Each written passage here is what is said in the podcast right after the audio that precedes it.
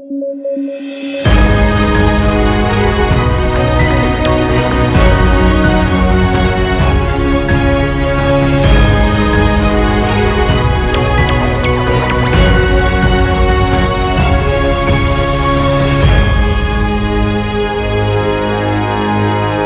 noches, bienvenidos a Debate, el podcast de sudaca.pe. Como todas las noches estamos con Alexander Ames y Paolo Benza. ¿Cómo están?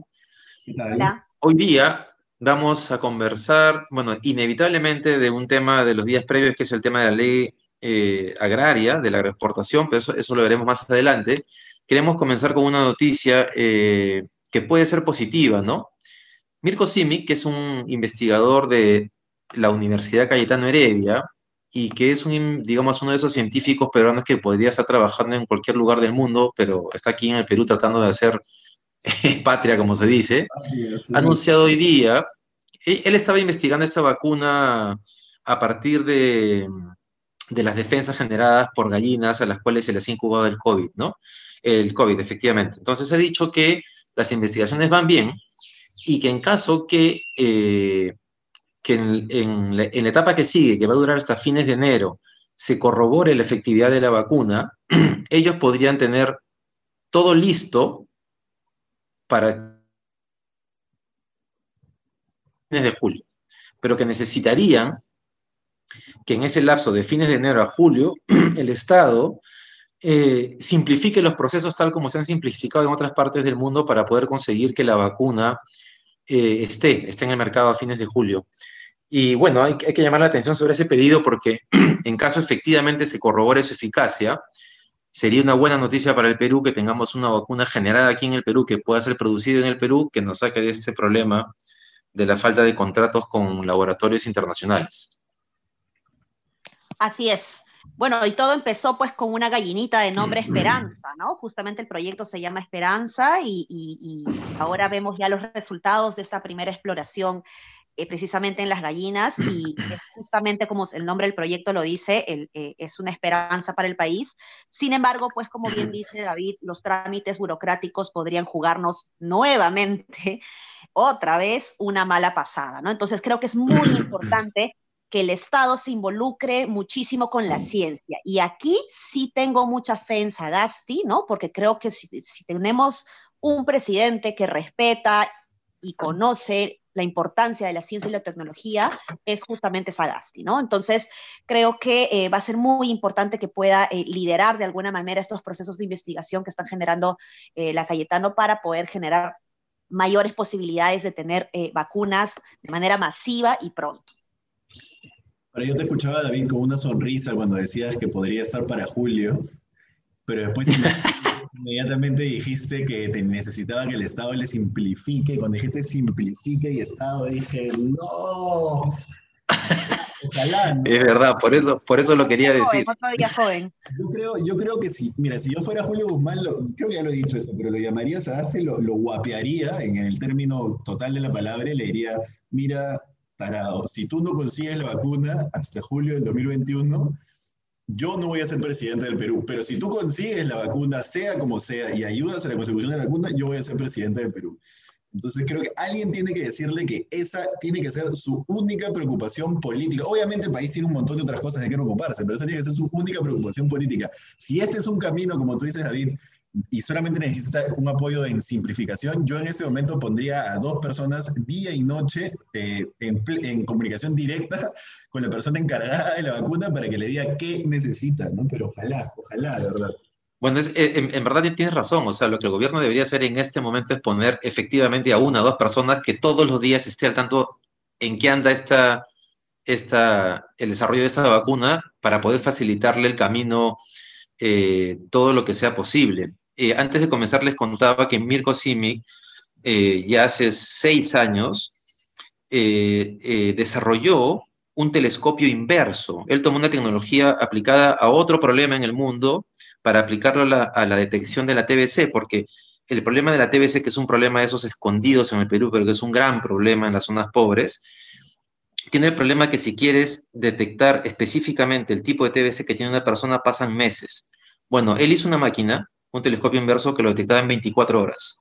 pero que además era posible que si en Puno alguien se hacía la prueba, pudieran mandar la información simplemente por internet y en Lima responder en 24 horas más qué, TBC era y qué, qué tipo para aplicar efectivamente el remedio adecuado. Bueno, eh, Mirko Simic nunca logró que, que, esa innovación se incorporara en el sistema público de salud peruano y así hay un montón de cosas vinculadas a la ciencia, porque tenemos grandes científicos que no tienen un espacio en, en las decisiones y que por fin, bueno, una de las pocas cosas buenas que ha tenido el COVID ha sido visibilizarlos.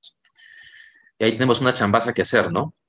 Bueno, el Estado. nosotros, o sea, el, el, el, gobierno, el país ha creado el Delivery Unit, ¿no? Esta unidad de cumplimiento, lo creó PPK, Fernando Zavala particularmente, bajo la lógica de eh, identificar tres, cuatro, máximo cinco temas prioritarios para el país, para destrabarlos y hacer un seguimiento eh, con todos los sectores, con todos los niveles de gobierno, la verdad que em, no está muy bien diseñado desde mi perspectiva y desde mi experiencia en la gestión pública, porque hay una de las grandes fallas que me parece que tiene la unidad de cumplimiento es que está replicado tal cual eh, lo, hicieron en, Inglaterra, y nosotros tenemos varios problemas complejos territoriales que, por lo cual es, bien, es necesario adaptarlo y trabajar desde esta perspectiva regional, territorial, ¿no?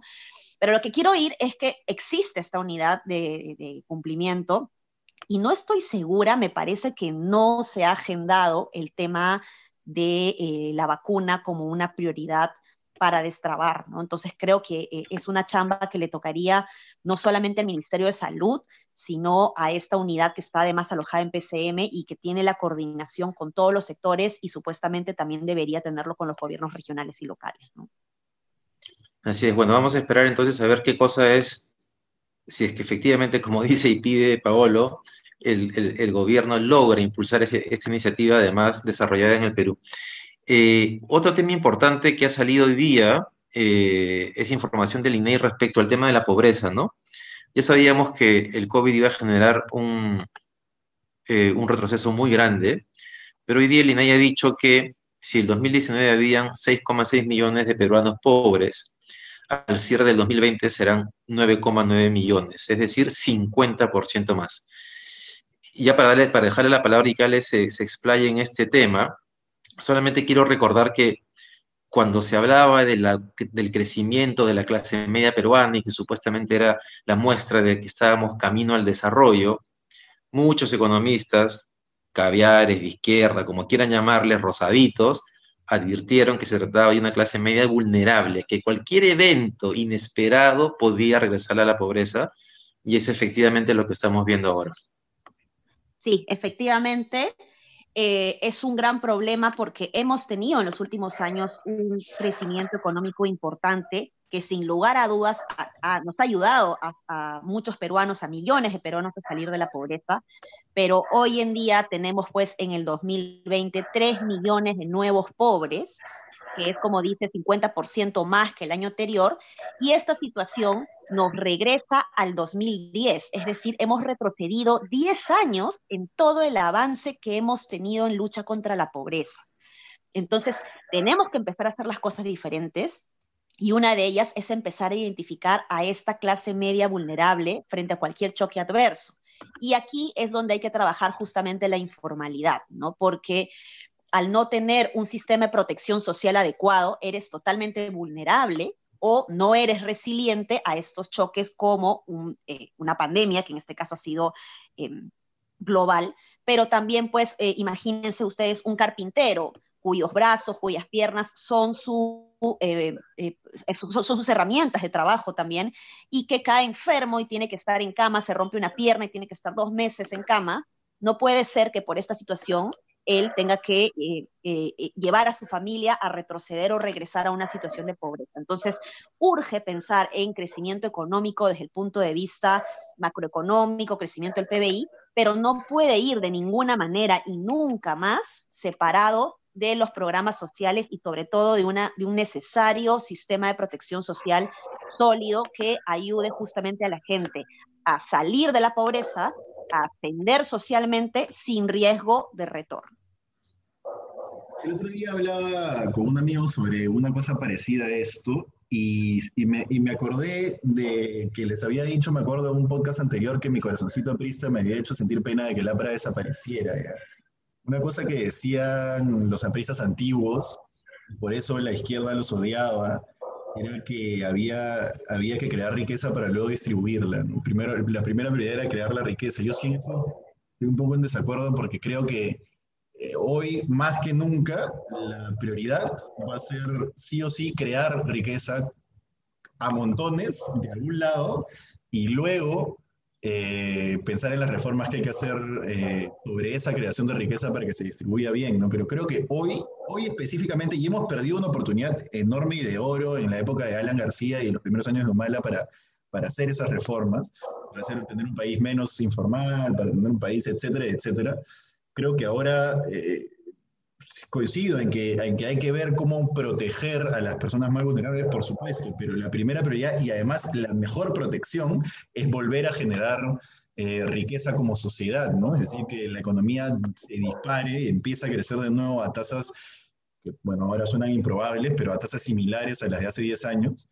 Este, y ahí entonces recién podremos decir, bueno, ahora ya que estamos volviendo a crecer, hagamos las reformas que no hicimos cuando pudimos hacerlo, ¿no? Pero, pero creo que yo sí estoy plenamente consciente de que hoy necesitamos pensar cómo hacemos para crear riqueza, cómo hacemos para que para estar inundados de, de, proyectos que salen, este, etcétera, etcétera. Entonces, nada, eso.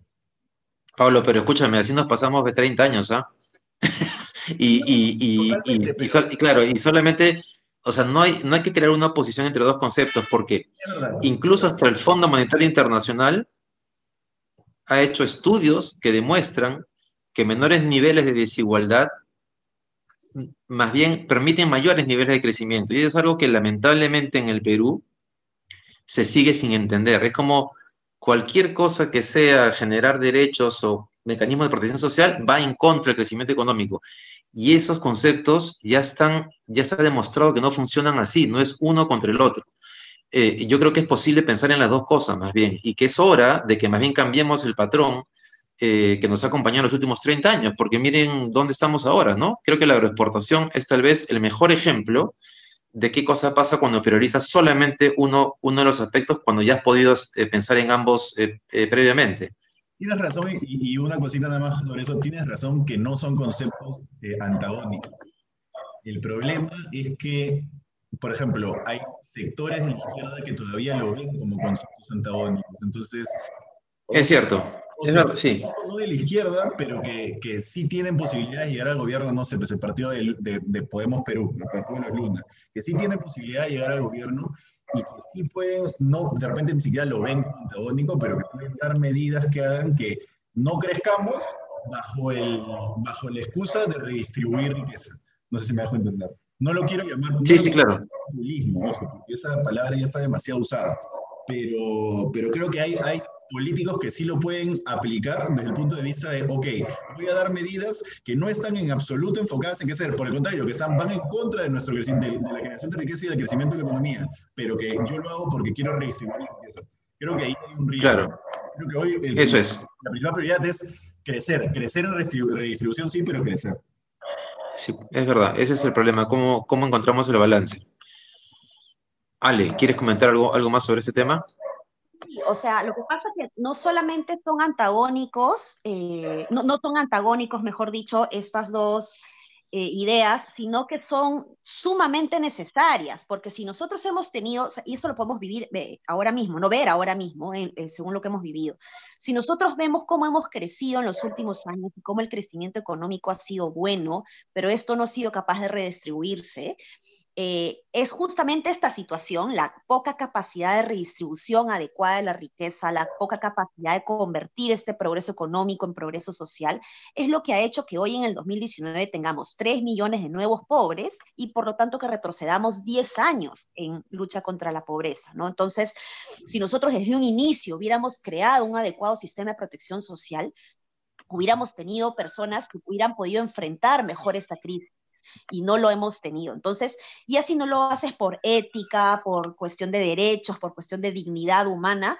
por lo menos hazlo, por business, por eh, lógica de eficiencia en el negocio, porque si caes en una situación de pobreza, ya no eres un consumidor eh, apto para, para lo que quieren los empresarios, ¿no? Entonces, un país también quiere consumidores que sean capaces de, eh, de, comprar cada vez más, ¿no? Entonces, eh, a, nadie le viene bien que, tengamos tres nuevos millones de pobres y esto ha sido justamente por la falta de un adecuado sistema de protección social. Así es. Bien, y ya que mencionamos el tema agroexportador, eh, bueno, el Congreso, el sábado la Comisión de Economía se reunió después de celebrar la Navidad adecuadamente. Acordémonos que no hubo quórum el día 24. Eh, no hubo quórum y además era una, una, reunión virtual, ¿no? O sea, no hubo quórum para una reunión virtual, eh, pero se reunieron el sábado y hoy día el Congreso está en el Pleno debatiendo la ley y la verdad es que el tema está bien difícil porque en el Congreso se han manifestado las dos posiciones que vemos en los medios, que es la de quienes quieren defender más al sector empresarial y el régimen actual y que el incremento de la remuneración sea eh, máximo de este 20% que ha planteado el MEF, y más bien los que consideran eh, que es posible eh, implementar mayores incrementos remunerativos. Solamente un dato, el fin de semana Fernando Cuadros, que viceministro, fue viceministro de Empleo, y Eduardo Segarra, que es investigador de Grade, han afirmado que la productividad media eh, del régimen agroexportador creció 50% entre el 2001 y 2019. Perdón, creció 50% más que la remuneración promedio en ese mismo lapso. Y este es un dato importante porque la derecha y los empresarios siempre piden que los incrementos remunerativos estén sustentados en los incrementos de productividad. Entonces, si es que es verdad este dato que ellos han dicho, y Eduardo Segarra es un investigador serio, eh, quiere decir que sí hay un margen para aumentar los salarios en el sector agroexportador mayores a los que el Ministerio de Economía y Finanzas ha propuesto el fin de semana, el viernes, para ser más específico. Lo que pasa que aquí también es importante, y es lo que he venido diciendo a lo largo de estos días en el podcast, eh, a mí me desespera realmente, yo insisto en que es, necesitamos una ley que ayude a incluir a los informales. Lo que tú dices, David, es cierto, ¿no? No es posible o no tiene lógica em, desde el punto de vista empresarial, inclusive que si la productividad crece, ¿por qué no van a crecer los salarios? Y ya lo he dicho también en reiteradas ocasiones aquí, y es que la lógica eh, de, creación de negocios ahora, y lo dice Michael Porter, ¿no? Eh, que no es ningún rojo necesariamente, sino es el gurú justamente de la competitividad, lo que dice es, tú tienes que crear eh, valor de manera compartida, ¿no? Y a medida que crece tu negocio, tienen que crecer tus trabajadores, tienen que crecer tus stakeholders, de lo contrario, no va a ser sostenible tu empresa, ¿no? Se te van a levantar, algo va a pasar, ¿no? Entonces, es... es eh, nuevamente, no, y así, si quieres no lo hagas por buena gente, hazlo por eficiencia en los negocios, ¿no? Sí, Paolo. Sí, totalmente. O sea, yo voy a insistir sobre lo que he venido diciendo también en los últimos podcasts, que es, eh, ya quedó claro, como dice David, que la productividad da o daría para aumentar los, los sueldos, ¿no? Entonces, la pregunta es, bueno, si la productividad, la productividad da y los sueldos no aumentan en proporción semejante, ¿realmente necesitamos seguir dándole los beneficios a esta, a esta industria? Eh, porque lo que, a ver, lo, que sí no creo que debe ocurrir, como dice el ex jefe de, de SUNAT, me parece, Arias, es que el, el sí, Alberto Arias. Aumente, aumente constantemente por decreto, ¿no? Ahora va a tener que ser así, pero, pero no, no, no, esperaría que eso sea así siempre. Entonces, si la industria no lo va a aumentar, la productividad para aumentarlo, le tendremos que seguir dando beneficios tributarios al, agro, no lo sé. Es una pregunta. Esto siempre lo, lo, lo, pongo como pregunta porque admito que en el tema agrícola soy, no soy experto, pero sí me parece una pregunta absolutamente válida es una pregunta válida que además el Ministerio de Economía y Finanzas debería ser el encargado de responderla, ¿no? Porque ellos son los que tienen la data y los que deberían decirnos si es que finalmente los impuestos que hemos dado todos, incluidos los trabajadores o los exportadores que pagan sus impuestos, eh, a través de, sus, de los propietarios de las empresas, ha servido no para generar una industria que promueva mejores niveles de vida o si está basada fundamentalmente en mano de obra barata, porque eso nos plantea una, un, un debate sobre qué tipo de crecimiento queremos para el, para el país. Así es. Solo un tema.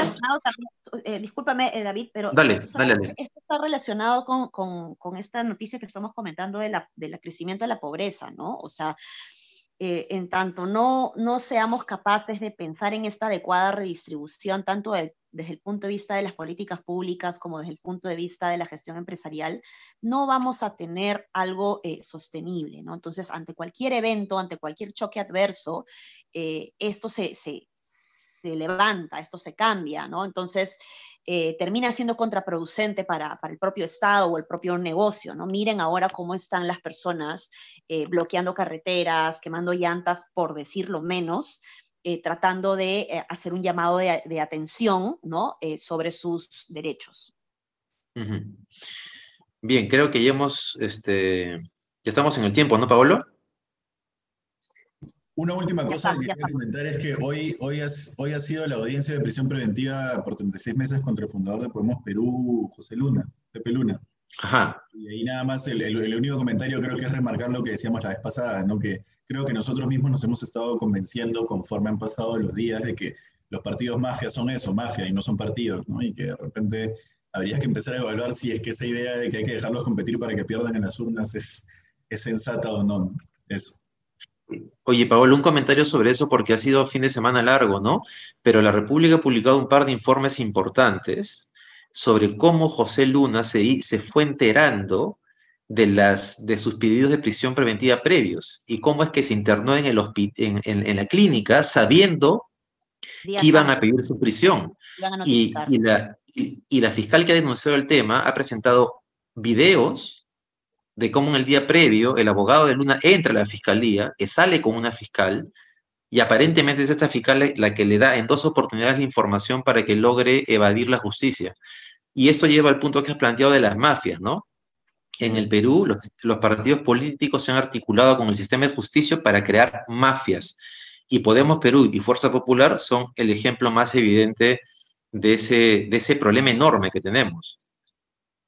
Así es, no, me parece realmente eh, terrible, pero también me parece, digamos, positivo, por, por, por, por ser de alguna manera optimista, que eh, estén saliendo a la luz este tipo de cosas. Creo que eh, somos de alguna manera una sociedad más consciente gracias a los medios de prensa que hacen periodismo de investigación además y nos solemos indignar más, ¿no? Lo que no me termina de cuadrar es cómo esta indignación frente a estas cosas no terminan de conectar cuando elegimos en las urnas a eh, los congresistas, a los políticos por los que votamos. ¿no? Entonces es sumamente importante que todos nuestros amigos oyentes, electores, sean muy conscientes, muy cuidadosos de ver por quién, a quién van a elegir en el Congreso, a quién van a elegir de presidente y de hacer de alguna manera la tarea evangelizadora eh, usando las redes sociales, usando, no sé, la, la, eh, las reuniones de trabajo, para promover eh, una ciudadanía mucho más consciente y mucho más responsable. Bien, con ese mensaje entonces nos despedimos hasta mañana. muchas gracias por haber estado ahí escuchándonos, esperamos que haya sido útil. Nos vemos mañana entonces, Alejandra y Paolo. Listo, un abrazo, nos vemos mañana. Hasta mañana.